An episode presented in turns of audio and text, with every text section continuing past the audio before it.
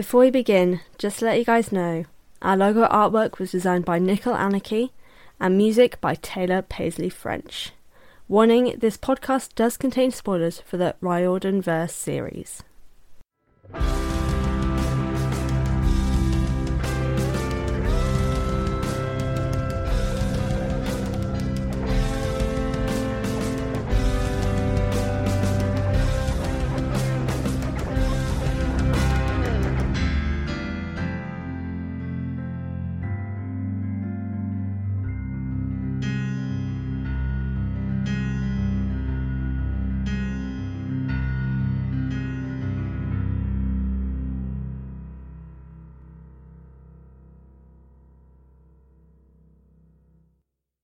Hello, everyone, to wherever you are tuning in from, whether it be here on YouTube if you're watching visually, or on the Best Damn Camp, my Percy Jackson, and so on and so forth podcast. Um, if you are on YouTube, of course, you are ahead of everyone right now because you can see that I am not alone for this episode. I have a fantabulous guest in the form of author and just mythology and fantasy extraordinaire. Lori M. Lee, and I, it's such a pleasure to have you on the show. It's oh my god, what show? It's channel, pog, whatever it is that I do. um, it's amazing to have you here. Thank you so much for coming to speak with me. Thank you so much for having me. I really appreciate it. Oh, of course. Honestly, your your work in your fantasies and especially your upcoming book with the Rick Riordan Presents imprint I'm just fascinated by the whole thing, and I'm so excited. To, I, have pre-ordered already. I'm raring Thank to go, um, and hopefully, when everyone has tuned into this, they will be pre-ordering as well uh, to hopefully build up the hype so the book does really, really well. Um, but just to kind of dive on into uh, this discussion here relating to you and your work, um, obviously, you've written for various different ages and in different formats, including novels and short stories. Um, what would you kind of say is the most interesting part of writing for these different ages and forms? Um, and what about them would you say is probably the hardest part with all of them? Um, I think the most interesting part, or at least the part that I enjoy the most, is um, being able to reach a wider audience with my work. Mm. I, I just want to be able to successfully write across all age categories because I'm kind of I'm the kind of person who just wants to try all the things to see like you know what I do best. Um, I don't want to limit myself to just one or two, mm. and it's the most rewarding thing to get letters or emails from both young readers and adults about how much they enjoy my stories. So I fully intend to keep writing, you know, as many age categories as I can, as long as they'll let me. um, and then the most difficult, I would say, the most difficult age category that I've tried to write for so far would be middle grade, which would be like the Pahua and the Soul Stealer, Soul Stealer which is coming out. Um, I think my writing more naturally skews toward YA, the YA mm. voice. And I never thought I'd find the right voice for middle grade. Voice is one of those writing tools that it's really hard to teach because it's it's the character's unique worldview, like their tone and their word choices and perceptions. Um, mm. And while I love reading middle grade, I didn't think I had the voice for it. Uh, plus, it felt especially daunting to write for this age group mm. um, because it's such a formative part of their lives when they're thinking about who they are and where they fit in in the world. And i don't know it's it's humbling and scary to think about your book having any sort of role in that. Um, also children are very open-minded in general but they're also more honest. So they're going to let you know if you got it wrong. Oh my gosh. Yeah i suppose that's kind of like the, the most seemingly terrifying bit is like kids will tell you whether or not yeah. they don't like something or they do um, it's something I both appreciate in the oh god, I feel old saying it, in the quote unquote youth, but also it's just like I'm very very sensitive. Like I don't know how it would be for uh, being an author for middle grade as well. Just like just hearing the feedback. Hopefully they're lovely most of the time, but yeah, no, I, I feel like most kids are just absolutely wonderful, and like even when they say they don't like something, they're not doing it in any sort of malicious way you know that's what's like so lovely about them they're just mm. saying how they feel and how they think yeah so they're basically they're basically they're not good reads Goodreads is like the opposing side, like the evil side of things. So they're the nicer side of it. That's what good reads should be. Is these kids? I, yes, I avoid Goodreads uh, like the plague. Good decision. I've made that mistake many times, but oh well. But um, in in regards to your middle grade as well, um, obviously having joined um, Rick Riordan Presents imprint family, as as it's being referred to, uh, with your upcoming uh, Southeast Asian mythology story, and the Soul Stealer, which by the way, seen the cover recently in like the in the format with the arc as well. Oh my god, it's so pretty. Like if yeah. just the cover alone, I'm just like, just it. buy it. Yeah. the cover alone, and the story is just the extra bonus. Um, but um, for that story, how did this sort of opportunity come about, and what it's what has it been like working with the imprint? So, like a lot of people, I heard about Rick Riordan Presents when it was first announced with um, Aru Shah as their hmm. first mm. book, um, which is amazing. I love the, the whole series. Um, and I thought, like, when I saw it, I was like, wow, like, I would love to write for this. That would be like ideal. But I'd never written in middle grade and I didn't know how. so I sort of just pushed that idea to the back of my mind and kept working on my YA because I was just like, I love, I would love to write for it, but until you know, I, I like feel more confident in being able to even like write a middle grade, I would just, I was just gonna stick to my YA. But then I was reading and loving the books in the imprint that, that the imprint were putting out. And in 2018, I was just seized by this idea of uh, a young girl journeying into the spirit realm to save the souls of stolen children, um, which is actually a very familiar idea in Hmong shamanism. Um, mm. And it made so much sense to me as a middle grade story. So I knew I had to write that. Um, but again, I'd never written a middle grade. so I just, I researched um, you know, how how to do so. And I also began researching um, Hmong mythology and folklore. Mm. Um, there's actually very few books devoted solely to Hmong folklore because all of our stories have been passed down orally. Mm. Um, and the Hmong didn't even have a written language until like maybe 50 or so years ago. And that's that's only when you know our stories and our history began being put down into paper. So there's really not that much out there. Um, but I gathered what I could, you know, and I listened to my mom's stories and I and my um, brother's stories and like all the stories that I was told growing up. Um, and in 2019, I wrote the whole book, which I think was actually the fastest I've ever written a book, and I had so much fun writing the book. Um, but I polished up the first 100 pages and sent that to my agents just to like to get her opinion on you know how it's going because again I'd never written a middle grade. Um, and then I told her, you know, I was just like, I'm just gonna go for it. I told her that Rick Riordan Presents would be my dream imprint for this book. And she came back with, oh great, we'll put together a proposal. And then I just about died. I was just like, oh my god. um, yeah. So it, it just seemed like an impossibility at that time. But um, but Stephanie Lurie, who is the editorial director editorial director for the imprint at Disney, um, she ended up loving the pages, um, and luckily the acquisitions team loved the pages.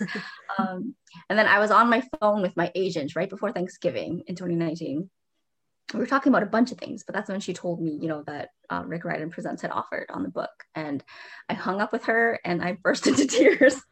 oh um, it, it, was like probably I, I, was just very overwhelmed, and it was only one of two times I've ever cried about something writing related, and I've been in publishing for like a decade, so that's wow. yeah, that's how that happened.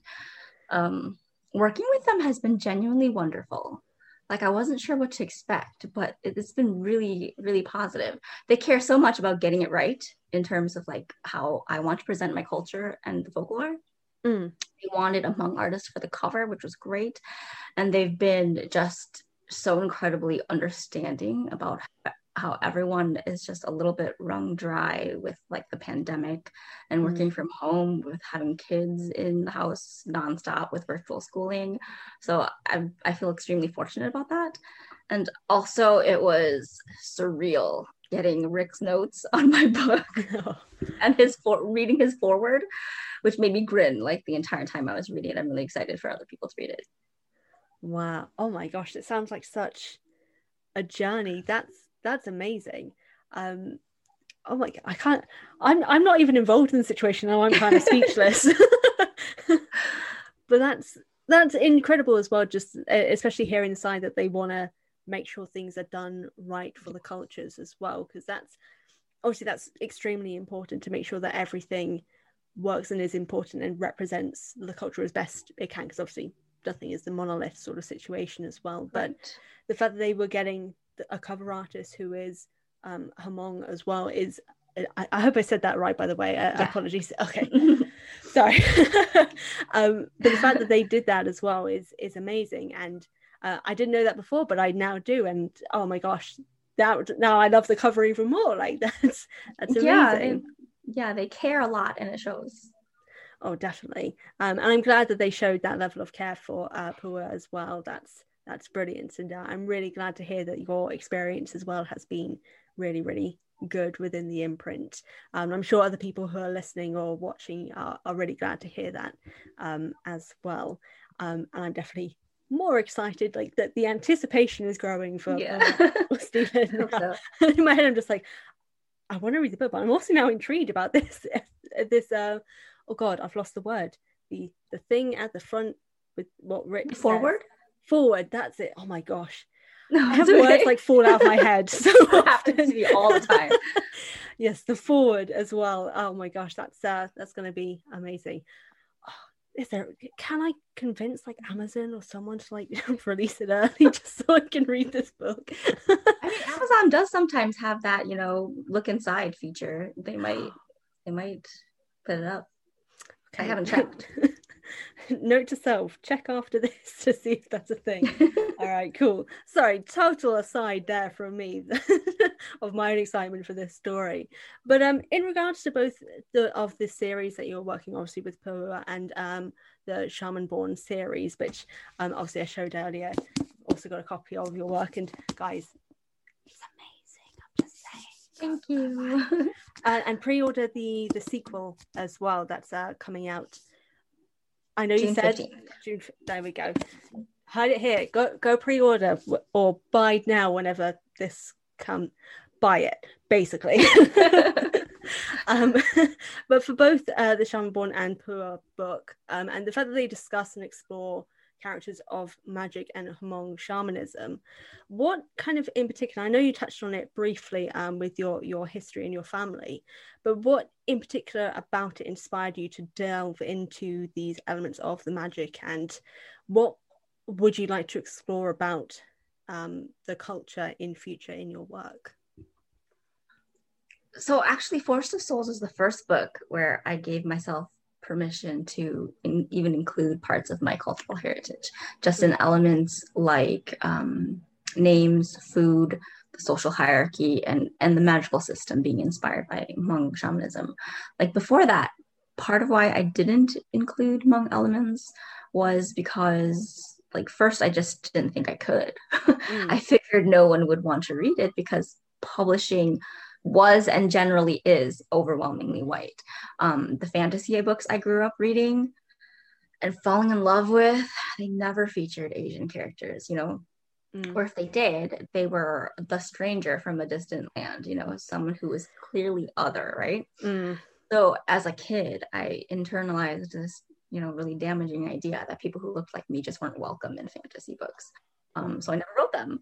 Um, it actually took a really long time for me to dismantle that in my head, and then even longer for me to like allow myself to write parts of myself, put to put parts of myself onto the page. and then the second reason was because I was just afraid of getting it wrong. Like um, I was afraid of the judgment I would get from our own, our own community, but also because we have so little representation in mainstream media. Like the Hmong mm. are very small. They're they're like a subculture of, or sub subculture. I don't know if that's the right word. Subculture of like they're a min- minority of a minority. You know, like mm. so very few people even know who the Hmong are. Um, and so we have we have so little um, representation that it felt like an enormous responsibility.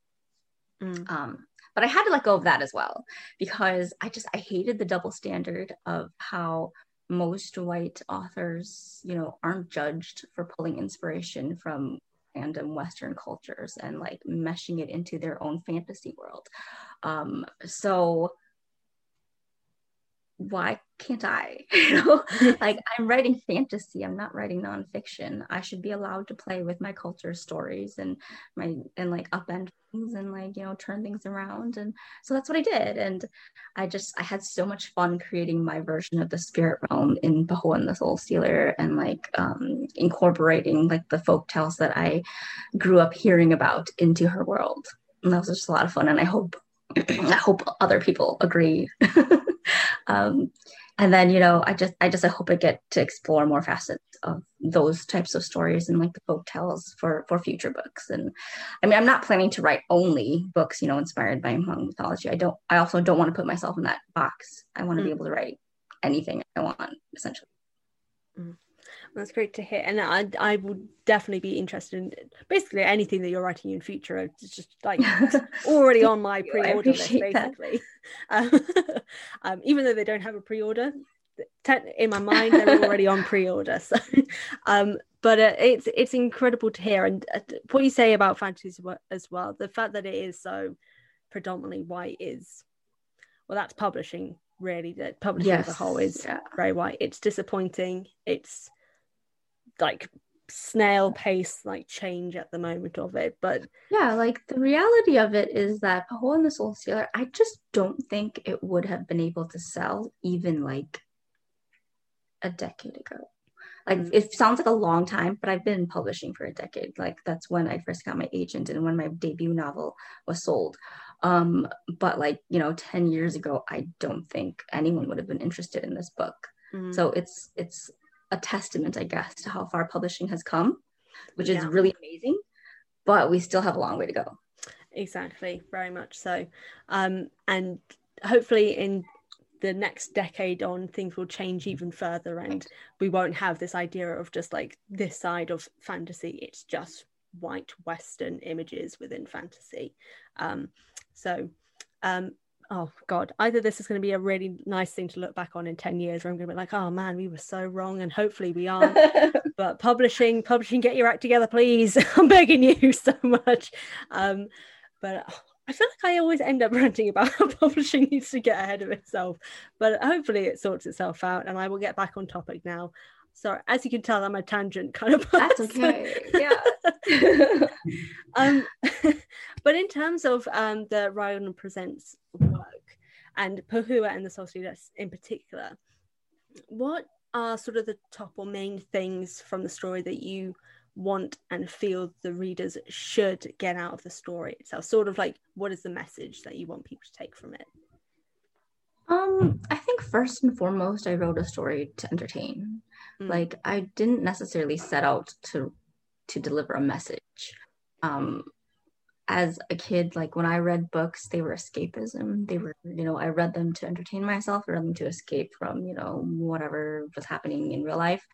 And so I first and foremost just hope that it can be that for other readers, like just mm.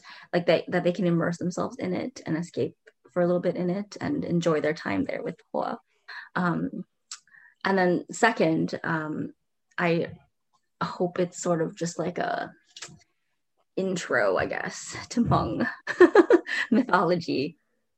Um, if you know, if I'm lucky, if I'm very fortunate, uh, the word Hmong might not be so like confusing when other people hear it now. Um, you know, because like I said, the Hmong just get absolutely almost no no you know representation in mainstream mm. media and it would be a very very cool thing to you know for people to not be so surprised when they hear that I'm Hmong anymore. Like I'm I'm used to it. I'm, you know, I've heard all my life, you know, oh, what's Hmong, you know, like or like what is that? Um so I, am like I'm used to it. I'm and I don't mind explaining it at all because mm. again even other asians have not heard of Hmong you know it's not like you know exclusive to non-asians um, but it would just be very cool you know if mm. that became more mainstream um, and then third i guess you know Pahua's story it's just i wrote it part of i wrote it partly you know for like my 11 year old self who never saw myself in those fantasy stories and who thought that I couldn't be the heroes in these types of stories. So, you know, for just any kids who are feeling like they're just too strange to fit in, they don't look like everybody else, they don't fit it, or they they just feel like they don't belong, you know, just this, mm-hmm. I just want them to be able to read Pahua story and and just know that anyone can be the hero of you know an epic if they you know like regardless of how they look or how they talk or where they came from that's amazing and i really hope people do take that but when they've got the book and that they've read it and that's the sort of thing that they get from it. Um, I think it's definitely it's important, especially for the author, for you as the author as well, for people to obviously enjoy your work. That's like the main thing, like you said, that you want to be able to entertain and be the sort of escape for readers as well. But especially in terms of for what Rick Riordan presents imprint represents itself of right. being able to give this voice to mythologies and cultures that unfortunately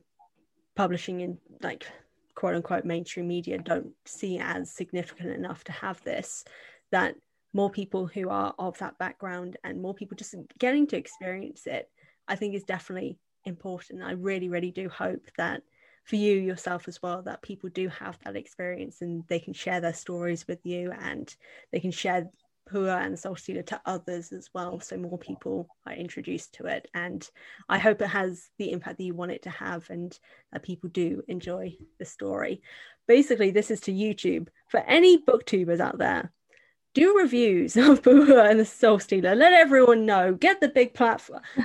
maybe I could, my platform's not that big, but maybe I can do it. I, am not the best at giving reviews, but I will do it. I want more people to read Pahua and the Soul Stealer when it comes out, and um, I hope that even with this interview here with me, that more people will pre-order or buy and read um, Pahua's story and get see the messages in the story that you wanted them to see. Thank you. All right, fabulous. Um, for the kind of final sort of summary question in in uh, for all of this, um, on your website, and yes, I'm just a teeny tiny little bit stalked your website a little bit, fascinated. um, if FBI, if you're listening, I, not in a criminal way, I swear. um, but um, uh, you have a fantastic number of resources for writers, um, from things relating to world building to crafting villains and all these sort of incredible things, which I may or may not have used all of them in some way. Um, what piece of advice um, in, in regard to that would you offer to an aspiring writer um, in any form? Um, I think it would be to not be afraid to fail. I feel like like when I'm writing something and I think one of my for for myself personally one of the biggest like roadblocks to like um getting words on the page is like just worrying that I'm going to get it wrong. Um worrying that, you know, no one's going to want to read this so that it's you know it's junk it's whatever. Um, so I, you just have to give yourself that permission to fail. You have to to to write a terrible first draft because they're going to be terrible. That's what first drafts are. Um, and to write clunky dialogue and you know thin descriptors. And it's okay if you run into a plot hole. Um, you only learn in the doing and, and literally nothing can teach you how to be a better writer than to write and to write a lot. Um, and and then allow yourself to make those mistakes and then to learn from them because you can study as many craft books as you can. You can have piles of craft craft books. You can read you know as much. You can like give yourself as many tools as you can but you only learn how to use them by actually writing and like failing and learning. So yeah. All right. Fabulous. I love that. And um yeah, someone who's working on a first draft at the moment, it is so bad. But now I feel better knowing that it's bad because it should be. It's supposed to be bad. yeah. All right, future Fran, feel more confident. Believe in the first draft, no matter how bad it is. Just get those words out. Yes sprinting time, I feel, is what's going to come after this now. All the riding sprints. Um, amazing. Thank you so much for that. And thank you so much for, for coming on to speak with me. It has been an absolute pleasure. I'm more excited than ever to read Pahua and the Soul Stealer. And should I pre-order a second copy? Maybe I don't. know. Maybe I will. I don't know. I don't. I don't technically need two copies, but now I kind of want to get two copies. Uh, Do a good thing for a friend. exactly. Yeah, I can. I can justify that. My wallet won't be able to, but no, I can justify it. It's fine. All right, so I'm going to do that immediately after this. Um, and I've got the pre order for uh, Broken Web for ev- anyone who has read Forest of the Souls, the first of the series. All these links for pre orders and for Forest of the Souls itself will be in the description box or episode show notes if you're listening on the podcast. Um, buy all the things, or if you're young, ask your parents to buy you all the things. Also requested um, at the library. That's also oh, awesome. Oh, library, yes, as well. That's mm-hmm. I will, that's a good. I should probably not be telling children to ask their parents. to any parents listening, I'm really sorry. libraries, libraries are good. Take the library. I'm oh god. If I've started an argument between a parent and child, I'm gonna feel so bad. I feel like most parents would love for their kids to ask for books that's how I feel. I have two kids. and like, if they want a book, I'm like, yes, I will give you a book. Absolutely. Okay, I'll take that instead of worrying about starting an argument. now I can be like, yes, reading. Yeah. Literacy. Yes. It's like that whole uh, what was it the the TV show Arthur's like having fun isn't hard and you've got a library card. So get a library card, kids. It's the best thing you can do. I have to agree. Yep. Sorry, that went completely. I'm, why did I sing? What that was, Fran. You're supposed to be professional in these things. What is happening? oh gosh. So to get back on to what I was meant to be doing, um, Lori, thank you so much for coming to speak with me and to to give so much more information behind Pahua and the Soul Stealer of your journey as an author as well, and um, it's just been an absolute pleasure speaking to you. Uh, thank you so much. Thank you so much for having me on. It's a lot of fun. oh God, I'm so glad you said that in my head. I'm just like, no, it was. You're delightful. Oh, cool. um, to everyone listening, as I said, um, all the links for uh, Pahua and the Soul Stealer, uh, Forest of Souls, and Broken Web will be in the episode show notes and uh, on the description box on YouTube. Um, be sure to check out Lori on all of her social media, which will also be linked as well uh, for any updates that may be coming in future. Um, and yeah, that, I, I don't know how to finish things now because I'm kind of like overwhelmed. oh, You're the first podcast I've done where I've talked about Pahua, like just like specifically talked about Pahua. So, oh, that's great. I'm glad to be be the first, and I hope there'll be more as well in future to add more um, advertisement and hype for um, Pahua's story as well. And um, yeah, to everyone listening, yes, you're all probably judging me at this point, and you know what? That's completely fair. but hopefully, no judging is allowed. Will lead to you uh, all checking out Lori's work, and um, again, just to finish so I can stop embarrassing myself. Thank you so much. Um, and I hope the uh, release of Who and the Soul Stealer and for the sequel, Broken Web, for your series do incredibly well. And um, the, re- the, the feedback that comes from it and the response is everything that you hope it will be. Thank you. All right. And to everyone listening, thank you for tuning in. I'm so sorry for how I have ended this. Have a great rest of your day, and I will talk to you guys next time. Bye.